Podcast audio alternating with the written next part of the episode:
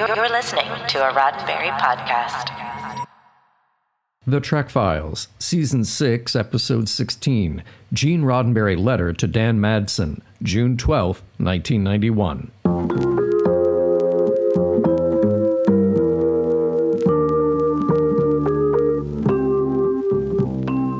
Welcome to The Trek Files, a look into the archives of Roddenberry Entertainment from the personal files of Gene Roddenberry. And now your host, Dr. Trek, Larry Nemecek.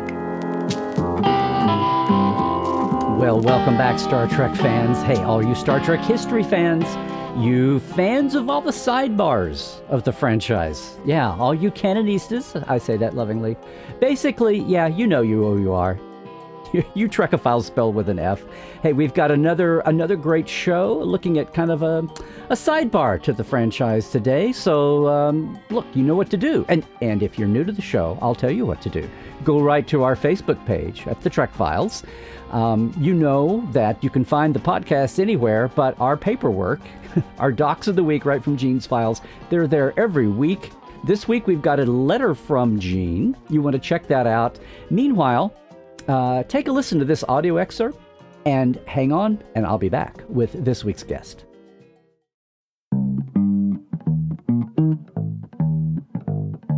A large part of the continuing affection and enthusiasm our fans seem to have for Star Trek is due to the outstanding work that you, Dan, and your associate editor, John Davis, have done for so many years. Your official newsletters have been of consistently high quality, and I always look forward to receiving my copies. You and your staff are to be warmly congratulated for the fine effort you have shown over 11 years. May all of you continue to live long and prosper.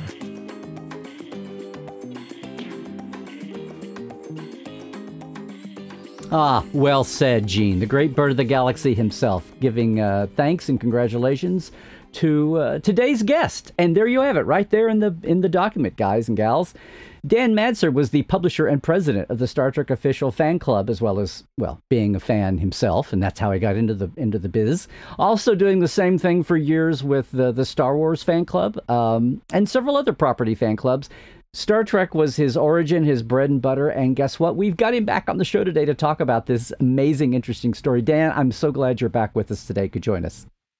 I am too, Larry. I've enjoyed our uh, our other shows, so I'm glad to be back and talking about Gene and the fan club and, and all things Trek. Well, aside from talking about what Plato's Stepchildren was like the lightning bolt that woke you up, uh, that was such a personal story for you, like so many fans have not every fan had that passion turn into a path that led to this letter and others and and years and years more and in, even in other franchises.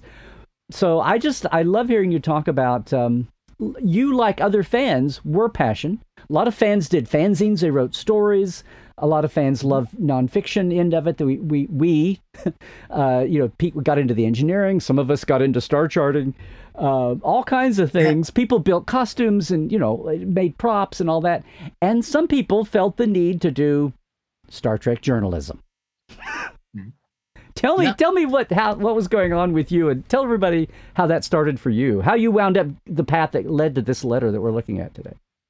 Well, I, I, uh, you know, I, have told you on previous episodes of, of this that, uh, you know, how I got into Star Trek, and all, all along I wanted to be as I as I became more involved and passionate about the show, I wanted to have somehow be more involved with it. Um, you know, I knew I couldn't be on the show or make the show because it, it there wasn't being made anymore. Well, and how old so, are you here? We're talking. You were 14 uh, when you saw Plato's Stepchildren. 14 when I yeah, yeah, I was 14 when I first saw Star Trek and became enamored with it.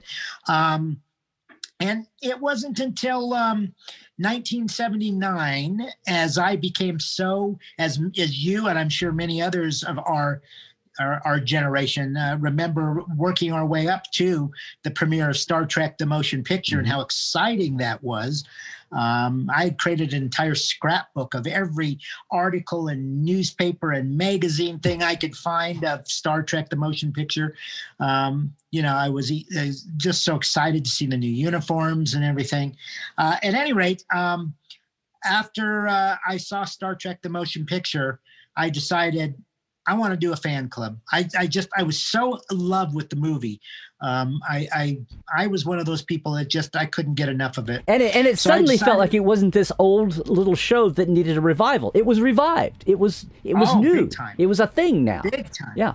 it was a thing now it was a big thing and so i thought you know how- what what would make it different for me if i did you know rather than because there were other local fan club people doing fan clubs things here and there had newsletters fanzines and i collected and had all of those. Um, so i thought well what, how, what can i do that's different? And i thought well i'll do one for just the motion picture and i'll write about that and write about you know share information and pictures. So I sat down in my mom and dad's living room and got the typewriter out and started typing up my first newsletter. Um, and um, I, I found some pictures that I pulled out of my scrapbook and put them into my newsletter. Um, and then I went to the uh, the local Xerox store and Xeroxed off a bunch of newsletters, you know. And uh, We're talking photocopy, kids. For those of you who don't know that Xerox is a verb, there you go. I keep forgetting, yeah, that there's people today that don't know what I mean by that. But yeah, so yeah, you know, I, I photocopied them and and then um, I I ran a little tiny because it's all I could afford, a little tiny classified ad in Starlog, Mhm. and I said something to the effect of, you know, Star Trek, the motion picture fan club, and the address and. I charged, I think, I don't remember what I charged, $10 a year for a newsletter every month kind of thing. And so uh, that's how it got started. And I was writing about the movie every month. And um, it just started evolving, getting better. And I, I, I got a job in a print shop. And so I learned how to make my newsletter look better, um, look more professional. And um, um, it took years to get to that point because it was around the time that Star Trek the, to the Wrath of Khan came out that my newsletter, which then was looking a lot more professional, got in the hands of Paramount Licensing. And Paramount Licensing thought that I was somebody doing this thing on a big scale. I didn't realize it was some kid in his mom and dad's basement just putting this thing out. And uh, and I got a I got a call from them saying, "Hey, you don't have a license to do you this." got a was like, it was it a call, not a letter? I know. I first got a cease and desist letter, Uh huh. and I have that somewhere. A I've gotta nineteen that. a nineteen eighty two ish era cease and desist letter. Yeah. 1981 ish, Yeah. two ish, yeah, something in that era. Okay. Before Wrath of Um, Khan. Exactly. So I sent them a letter and I said, Can we set up a phone call? I'd like to just talk to you. I'm not making any money off this thing. I'm just doing it for my passion.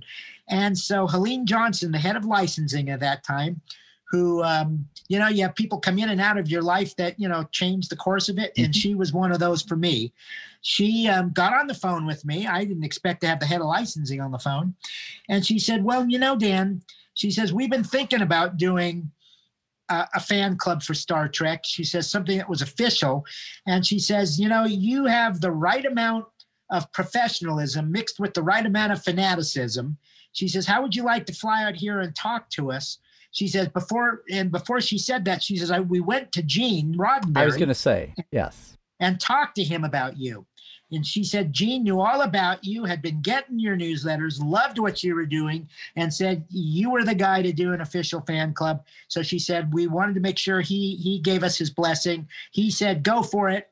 So I flew out, got to meet with Helene in, in the licensing office, um, had a great meeting with her, went over to Gene's office, sat down, told him what had gone on in the meeting. He said he'd continue to put in a good word for me. I came home and it was, I don't know, a month later, I get this 50 page contract in the mail offering, you know, I had no attorneys or anything. And I, my dad read it over to make sure there wasn't anything in there that said, you know, they own my firstborn child Right, or something. right, right. You know?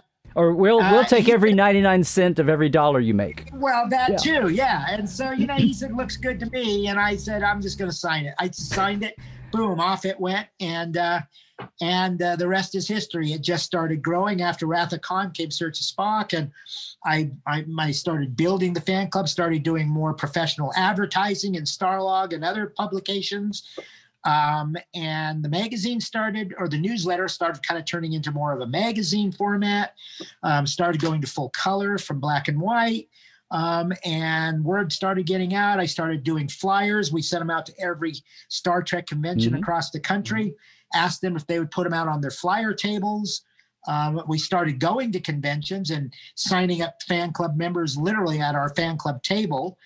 and uh, you know one thing after another and then uh, after that started going we started adding merchandising we started first doing our own Well, can, can I stop you just a second? I want to Yeah, because this yeah, is yeah. you're you're blowing through all this like it's nothing, and I want to talk about a, a, couple of major moments here. But I want to go back to the way I heard you. You've told me this before. Helene getting in touch with you at the very beginning about about this, and she. I'm glad you threw in uh, about talking to that they had talked to Gene about it. But I know you. You basically said at some point they talked to Gene about needing to shut this guy down because he's getting again they didn't know you were just a kid and your parents uh, you know college right. college age kid whatever maybe but they didn't That's right. they did they thought you were a company somewhere and and Gene not only said let's go for it but didn't Gene say why not shutting him down let's bring him into the family that's exactly what which he was said. that sounds so Gene I mean you could say that that, that is that was his exact words was why why instead of shutting him down let's bring him into the family and let's let's support him because we already know he's doing a good job. We like what he's doing. Mhm. we know he has the passion for star trek. Let's let's get behind him and support him. And that's exactly what happened. It was because of gene that um i you know i helene liked what i was doing but gene was she had no the, uh, clue she wasn't a trek yeah. yeah. no he he he's the one that actually made it happen And and I say that because it seems like over t- and this is at a t- again, guys and gals, this is at a time when licensing is not an art and a science and a huge big, you know, it's like whatever we can, whatever's the hot thing of the moment, we can slap it on a T-shirt or a lunchbox, and then in two or three years there'll be another hot thing that we slap on a T-shirt and a lunchbox. I mean, that was kind of licensing simplified. And That was it. you know, and maybe Planet of the Apes was the hot thing. This, you know, whatever, and maybe a Yeah. little linger. But there's that, but also that ast- we've talked about this before. That Gene kind of being astute with, yes, business, but taking this the passion point where fans wanted. It's like you know the shut up and take my money thing. But this is all in a, this is all what I call the paper and stamp days for everybody who's grown up now with the internet. This is everything you were doing to promote was part of that. But that wasn't that wasn't well. People still had to sit down and talk, and Gene had to sit down and explain things to other people, and he had to explain, and that business world didn't get a lot of this. And and you were a wide-eyed innocent, I know, but you kind of in your gut knew what would work and fly, and that's how things you know added along. Tell me because at some point you took on another employee, and at some point you took on the. You know, what? Where was the decision to do that? And also, you started to say do merchandise. Where, when were those? Yeah. Because those were big. That was I'm just doing a newsletter.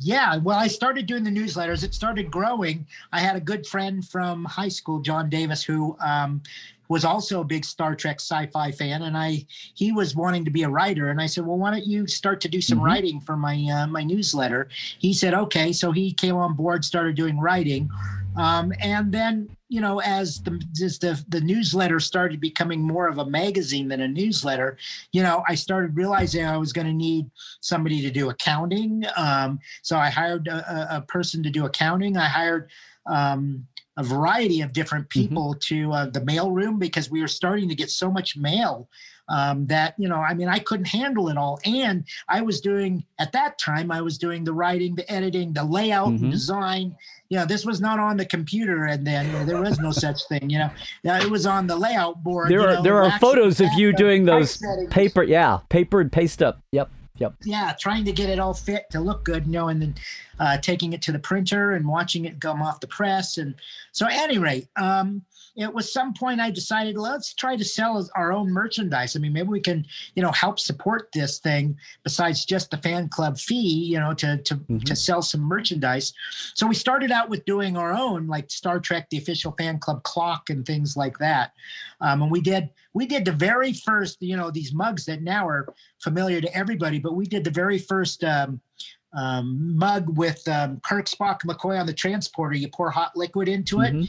and they beamed out of the transporter. They disappeared, and on the other side of the mug was a planet scene, and and they would reappear on the other side of the mug on the planet. And this was like this was like state of the art technology when we were doing it. Nobody had done this yet. Yep. And I had a friend that was doing this with something to do with Doctor Who, and he says, "Hey, you guys ought to do this with Star Trek."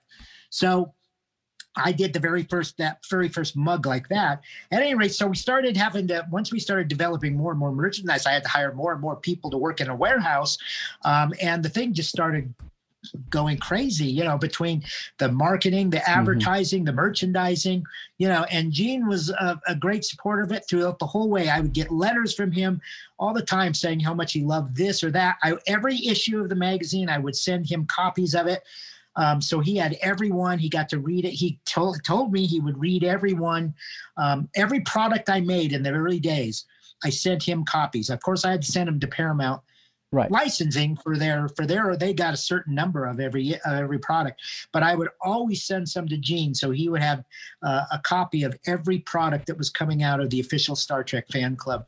And um, but and you had the you, know, you, had the unique place there. Well the magazine grew. You brought me on as editor. We got yeah, we went to newsstands where you didn't have to be a member. Right. Right but also right. the merchandise, you had like a. The only other thing I know that equaled this was what they did for the experience in their gift shops. But you did. You weren't just jewelry, or you weren't just you know a model kit. You had a, you you had a kind of an umbrella license, right? We did, and in fact, jewelry? what my goal was um, was to not only have our own exclusive Star Trek official fan club merchandise, but I wanted to carry everything under the sun that was licensed by Paramount for Star Trek because I saw the fan club as being kind of a wheel, and we were at the hub, and all these different licensees that had all these products, they sold them, you know, in a hobby shop or a bookstore, but mm-hmm. you know, the fan club you could come to the fan club and in every issue of the magazine was our catalog inserted in the center and you could find every licensed star trek product and if you were a member in the club you could also purchase some of our exclusive stuff that we made. Um, and I don't know how many hundreds of products we made, Larry, over the mm-hmm. years. Um, uh, exclusive Star I, Trek fan I still hear from people who talk about their their fan club exclusives they have, or people who are tracking. It's funny now. There's a lot of like ar- archival research. People come across something and they're trying to track down, and I'll get inquiries and say, Larry, was this something the fan club did exclusively? And it's like, let me ask Dan, you know, and we've even tracked things for people, you know, going back in time. But anyway, uh, and of course, times changed. Things went digital. Decipher yeah. bought the fan club. Club. But you Decipher also you had the Star Wars club, the Indiana Jones. Yeah. It was called Lucasfilm, yeah. right? It was just a. It was Lucasfilm at first, and then we went back to being Star Wars when the prequels came out. Um, and we did, as a result of the Star Trek fan club, which was always my passion project. Mm-hmm. The others came along, you know, and I love Star Wars, but the others came along as a result of the business that I had built with Star Trek um, Star Wars, Back to the Future, Lord of the Rings. Oh, that's um, right. Um, those were yeah. big ones that I did yeah, later. You did have the Lord of the Rings. They were they were and those are hot. those magazines are like huge collectibles now. Oh yeah, the, you can find them on eBay, but there's only some of them. Some of them are you can't find. Yeah. Anyway, well, it's it's been a and, and since then you work with I know her who uh, her universe you worked uh, that was another Ashley, passion project. And I helped her, yeah. and I helped her get the Star Trek license to do um, we did um, female fashion for Star Trek, um, mm-hmm. dresses, skirts, you know, all kinds of cool Star Trek product mm-hmm. for fangirls. Um, so yeah, I, that was uh, that was a passion project. I helped her launch that and did that with her for uh, 11 years until we sold it to um, Hot Topic. Yeah, yeah. Well, Dan, listen, um, this has just been great going back through. Wait, we barely scratched the surface. Sometime down the future, we'll have to come back and we'll find some more some more letters like this. I'd still love to find that original um, letter from 1980 or whatever it was, 81. I'll find it and get it to you, and we'll do another episode. Okay. when I do that. We'll look forward to digging as you dig. See, I've, there's so many people who are out digging in their garages now. The Trek Files has created a whole new wave of activist archiving, so this is great. it is. That's no question about it well, I'm so glad we hopefully we'll, we'll we'll turn you and a whole lot more folks into Trekophiles as we go along. But Dan, thanks again for for joining me here. Thanks, Larry. I've always enjoyed it. Hey, everybody. The Trek Files is produced by Roddenberry Entertainment. Executive producer Rod Roddenberry. And all of these documents and your chance to comment are available right there on Facebook at facebook.com slash the Trek Files. Now, for more deep diving of Star Trek behind the scenes, visit Dr. Trek and Portal 47. Uh, that's me, at LarryNemecek.com. Trek well, everybody.